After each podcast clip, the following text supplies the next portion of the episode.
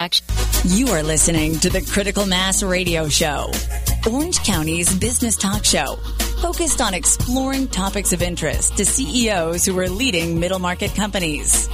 With your host, Richard Franzi. And welcome to this edition of Critical Mass Radio Show. I am your host, Richard Franzi, and this is podcast episode number 1014. As the president of LPA, Dan Heinfeld leads the firm with focus on the relationship between sustainability and design excellence. LPA provides architecture, planning, landscape architecture, and many more services. And it's the passion and the people behind the firm that sets them apart. I've asked Dan to join us today to discuss more on the culture and this integrated business model and how they do their development projects. Dan, welcome to Critical Mass Radio Show. Thank you, Rick. I'm really happy to be here. It's great to have you here. I wonder if you could speak a little closer to the microphone, and uh, we'll move it up like that. And also, tell me an interesting. I'll be the judge, but tell us a story about your professional past that helps us to look, get to know you a little bit better, Dan. Well, in uh, 1976, I graduated from architecture school in Arizona, and I moved to Orange County. I'd like to tell you that I did an amazing amount of research and understood that this was the land of opportunity. Of course, especially absolutely, yeah. but that was not the case. No? I was just blind lucky, uh, and found out that really I was very lucky because Yes. in uh, 1983, when Mr. Bren bought the Irvine Ranch. There's a person who really understands that design matters. Uh-huh. Uh, he hired an individual named Roger Seitz to lead their urban planning and design group. Okay. And Roger Seitz was a partner at SOM, which was at the time the best premier architectural firm in the country. Wow. And Roger and I uh, developed a great relationship over the year. He really kind of became my mentor. He really sort of taught me about what it meant to be a commercial architect. And Man, you were in the right place at the I, right time. I was so fortunate. And that idea of mentorship really is sort of fundamental to LPA. And those sort of lessons I learned there from Roger Uh-huh. uh, helped me uh, develop the incredible staff that I have at LPA. Well, you know, for those who are listening that know Orange County and know Southern California, you know that coming out here in the early 80s was a very good time with the growth of the A- absolutely. all that's yeah. been built out here and the and the, and the evolution of Orange County and but you guys just don't do work in Orange County, do you? No, we actually work all over California and uh, actually have two offices in Texas, which we opened in. Uh, our latest one was just like a month ago in Really? uh, Dallas, and we've had an office in San Antonio for three years. Okay, so people who are listening because we have a national if internet not an international following, so people may think, "Oh, well that makes sense you went to Texas from California, but why did you as the president and the other executives decide Texas of all the other 49 Of all the states?" Well, uh, pretty easy. Second largest economy in the country. Uh, and lots of people from California are migrating to Texas. Uh, it's got a lot of growth potential and sort of the things that we do, which are really sort of community buildings, education, schools, K 12, higher ed. You know, after there's a lot of growth in the commercial world, which is Texas's experience, Yeah. those are sort of the next things that follow The infrastructure. the infrastructure, all those kinds of you know quality of life sort of projects which we specialize in are the next wave, and so it just sort of made sense to do it, and we found some good partners to start it up with, and um, it's actually it's been very successful. and We're really happy with it, and we were told when we were doing this that there's lots of firms that go from Texas to California, but very few that go from California to Texas. successfully. Yeah, successfully. Oh, did they say why? Well, uh, I think, um, and I, I guess maybe it depends on how you do that, uh, because uh, Texas is really pretty. Texas is a place where you need to have local presence. You need to have local people who've been there for a while. So if you go there and you're going to establish yourself as, "Hey, I'm this hotshot California," Yeah, I'm all that and a bag of yeah, chips. yeah, you're probably not going to be successful. You're not from these parts, Yeah, are you, boy? Yeah, yeah. Okay. But but it's really interesting. They're, uh, they passed their first energy code uh, last year. You know, California's had energy code since 1979. I'm, I'm, I'm shocked that you yeah, said that. Yeah, and so we think it's a really good opportunity to bring the kind of practical sustainability that we do to uh, Texas because it's now it's part of their code. So Okay, so uh, a couple questions. We're, I'd, I'd like to spend a couple of minutes about LPA, Sure, if you're okay with that, absolutely, Dan. Has the niche that you specialize in today always been LPA's wheelhouse, or during your time there has has that something that has evolved over time? Yeah, it's very much evolved over time because Okay. you know probably 25 years ago, 15 years ago, no one was really thinking about sustainability as like they do now. Um, but for us, uh, it was always about really understanding the climate and where the sun was, and so how your building got affected by that in terms of you know how it related to a facade or uh, how you know you saw your energy efficiency and things like that was always important to us. So uh, that was a natural progression so that when sustainability and the USGBC introduced LEED uh, in Mm-hmm. Can the you define that? 2000s LEED is uh, leader uh, leadership in energy and environmental design. Okay. And The uh, idea behind that is the idea behind that is to really do buildings that have a smaller footprint uh, Okay. uh, in terms of resources and the things that they do in healthier environments. because I would think in that at that scale, a small improvement can make, especially because the duration of the structure for how long it's alive, right? A small improvement or a large improvement can have a dra- dramatic change in this Absolutely. footprint. We talk about that all the time. A few percentages here and there in energy savings have a heck of a lot of uh, momentum over a 30 year, 50 year life Right. of a building. So, Right. so when that came along in the early 2000s, it was a natural sort of progression for us to really adopt that. And so we did actually the first LEED NC building in the country. Wow. Which was here in Look. Irvine, and it was the Premier Automotive Group.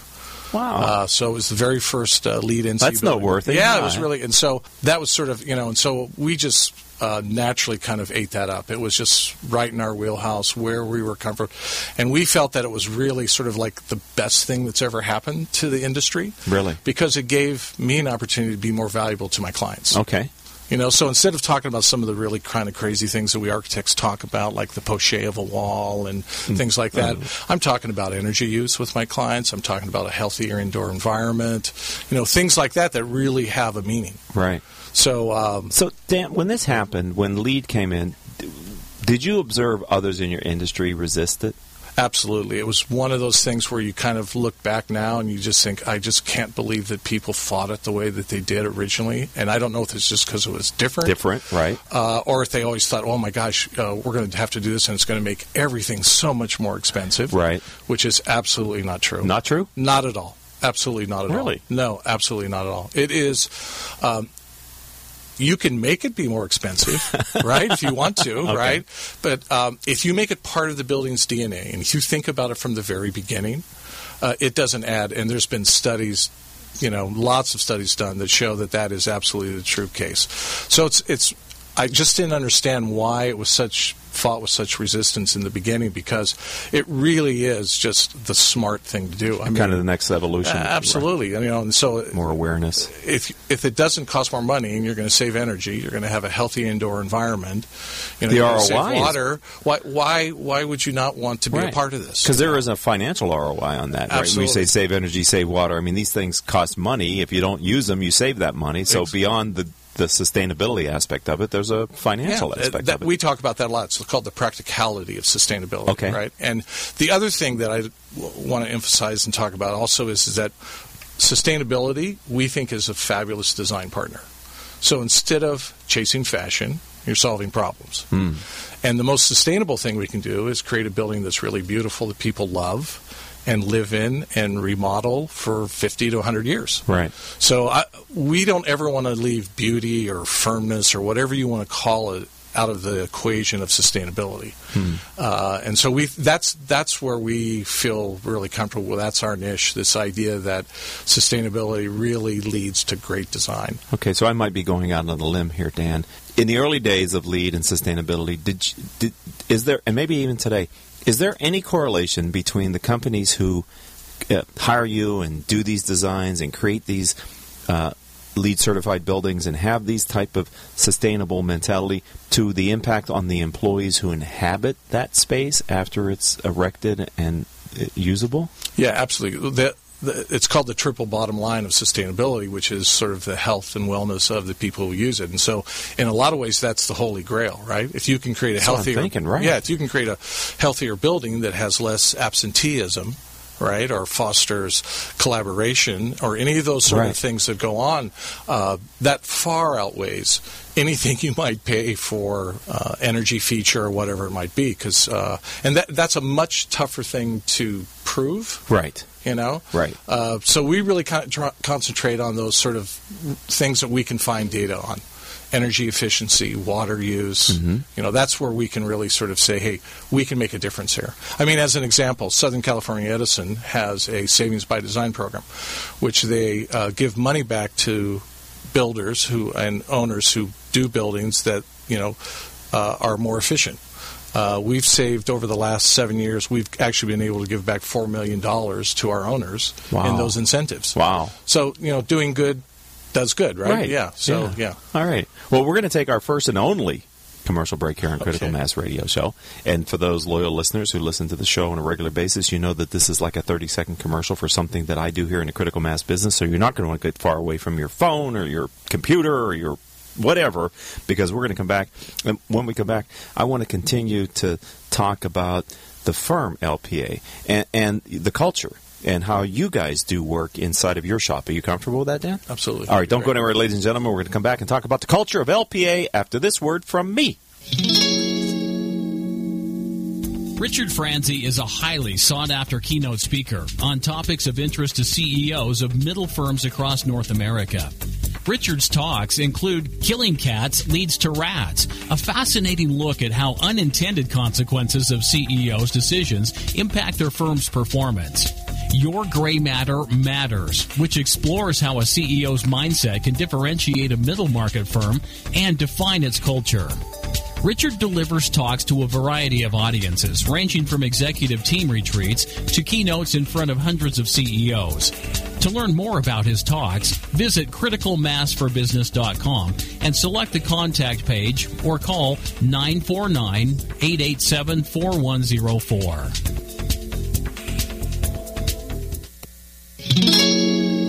And welcome back to this edition of Critical Mass Radio Show. I am your host, Rick Franzi. A great way to stay informed about our great guests, like Dan Heinfeld here, president of LPA, is to sign up simply for our weekly newsletter. Go to Critical Mass for Business, Critical Mass for FOR Business.com. At the bottom of any page is a join our mailing list box. Simply type in your email address, hit subscribe, and like magic, you'll start receiving our weekly newsletter with information about our guests and special insights from me. We do nothing else with your email address other than what you want us to do, which is joining our mailing list. All right, before the break, I said I wanted to kind of focus my attention back into what I believe is a unique culture that you've developed uh, inside of your firm. So I- I'm wondering if, if, if you can talk, uh, talk a little bit about the integrated business model that LPA has developed. And first of all, describe it from a kind of culture perspective. Great. Um, so, what was interesting about in our sort of journey to sustainability, so much of sustainability isn't just architecture. It's the MEP, which is mechanical, electrical, plumbing. It's landscape. It's civil. So it's really hard to do and really be a great sustainable firm without really having those entities. And the architectural practice is a very odd practice in the way that they do work, in that they actually cobble together these teams of consultants, like civil, mechanical, all those sort of things, and put them together for a project. Okay. So they might not share anything culturally together. They might have, you know, maybe worked once or twice before, but it sort of is a really odd sort of way to segment uh, things. And you know, basically, we see every day in the world where it's all about collaboration, right? And so, Right. how do you get people together? We want to have these collisions of creativity. So, about 10 years ago, we decided to totally change our firm. And instead of being an architectural firm, we became a design firm. And that distinction is, is that we have all of those disciplines that allow you to do a project in house. So you don't have to contract out or go to a That's partner. right. So, okay. so what I have then is so I have structural engineers who are in house who are making the architects better architects. The architects are making the structural engineers better structural engineers, and it goes all the way across the board. So when we originally did this, we thought it would make us a better sustainable firm, and it has without a doubt.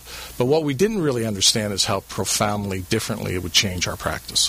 what do you mean? It, it changed it in the such that it's such a more collaborative situation now, because these people are communicating, you know, on an hourly basis. You know, they're running into each other and they're talking about projects. And so things don't just sort of, in the traditional world, an architect would sort of come up with a site plan and he'd sort of give it to the civil engineer and say, hey, make this work. Yeah, go build yeah, it. go, Yeah. go build this thing, Right. you know? Yeah. That never Grumble, happens. grumble, grumble. That never happens anymore. Okay. These people get together and they talk about what's the best way to solve this problem.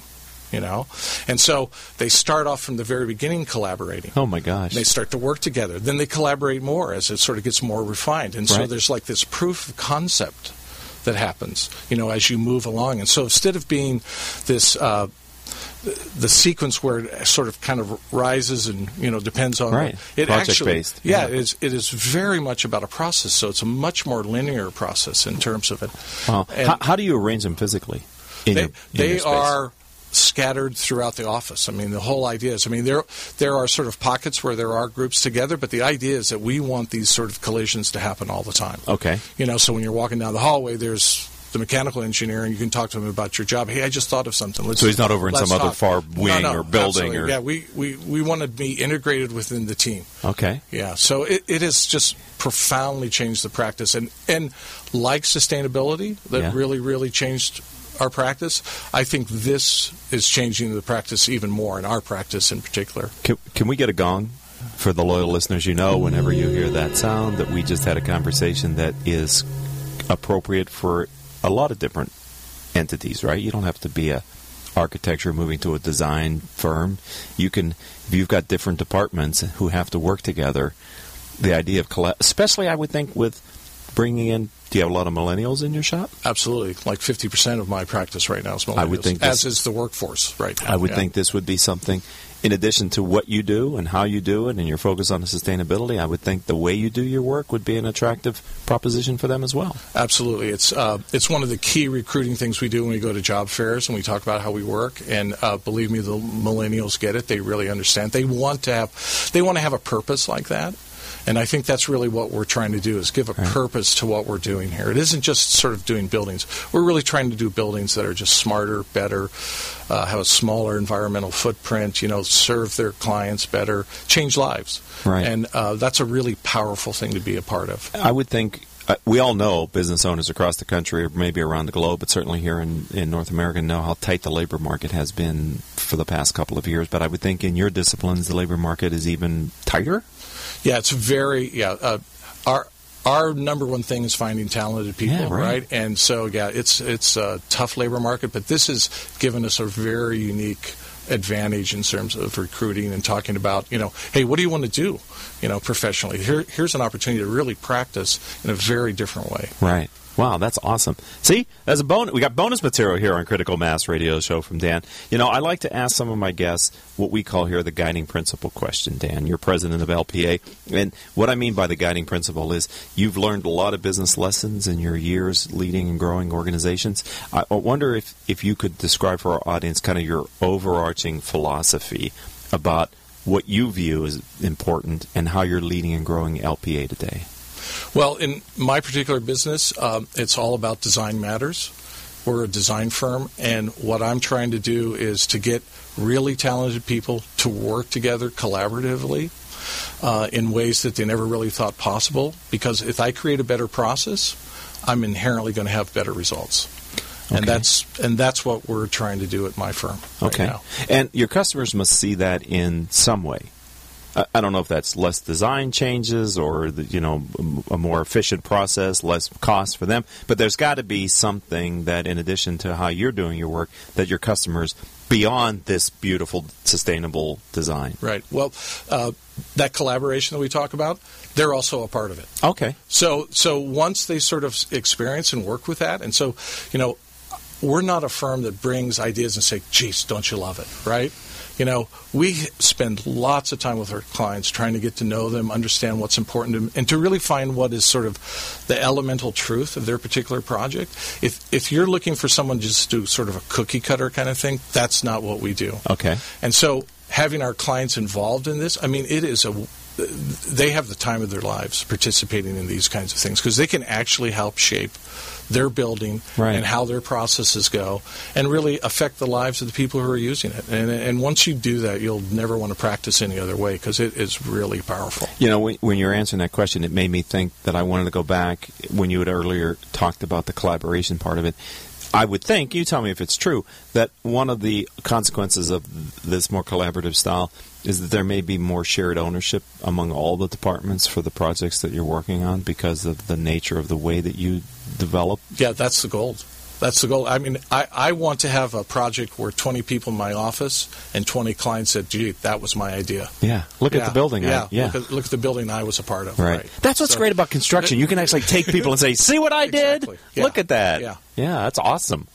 All right. It is one of the great rewards of being in the business that I'm in. Yeah. All right. So, Dan, last question here on Critical Mass Radio Show. If someone would like to learn more about LPA, how do they find your firm online? Yeah, great. The best way is on our website. Okay. That's uh, lpainc.com. We've got a Twitter account. It's the, literally the same thing, and Uh-huh. uh, so that's the best way because our website's actually very uh, inclusive of the kinds of things we do. It has our newsletters on it, our pod, our podcasts, the things we do, videos, and it's a really good way for them to get to know what we do. So it sounds like you're having a good time. Uh, yeah, I'm very lucky. You have been lucky. I'm, I I love what I do, and I'm surrounded by people who have that same passion Yeah. for it. So it's great. Right. And and I think to have 50% of your workforce millennials, Yeah. uh, that's got to keep you kind of on your game as well. Yeah, they're they're really the conscience of the firm. They'll let you know right away if you're off target. Right. So that- I, I think that's the other side of when you hire people with a sustainability mentality and the rest of the st- collaborate. They have a certain expectation about absolutely, we've got to walk the talk. right, Yeah. Absolutely. right, and they're calling foul, when you don't. Yeah. right, which I think is great for the culture. It's uh, you know it's exactly what it's supposed to be. Right. It's supposed to be open, all of those sort of things, and uh, it it actually makes better work, a better work environment, and creates better work. Well, this has been a great. I've, I've been looking forward to having you on the show since we met. And well, this is a pleasure. It's I've great. I, I've, kno- I've known of your brand for years. Um, it, it's a great institution, and you really, I think, help the marketplace understand a little bit more from your perspective as its leader. So, thank you for your time today. Thanks for being a friend of the program and a part of the community. great. All right. Thank you, Rick. You're welcome. That's going to do it for this episode of the Critical Mass Radio Show. Got to thank our engineer, who's also the owner of the station today. Paul Roberts is manning the board. Our producers are Joan Park, Crystal Nunley, and Haley Stern.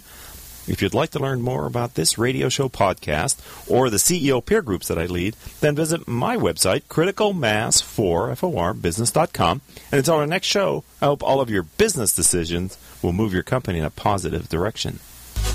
You have been listening to Critical Mass Radio Show Business Talk Show, focused on exploring topics of interest to CEOs who are leading middle market companies. With your host, Richard Franzi.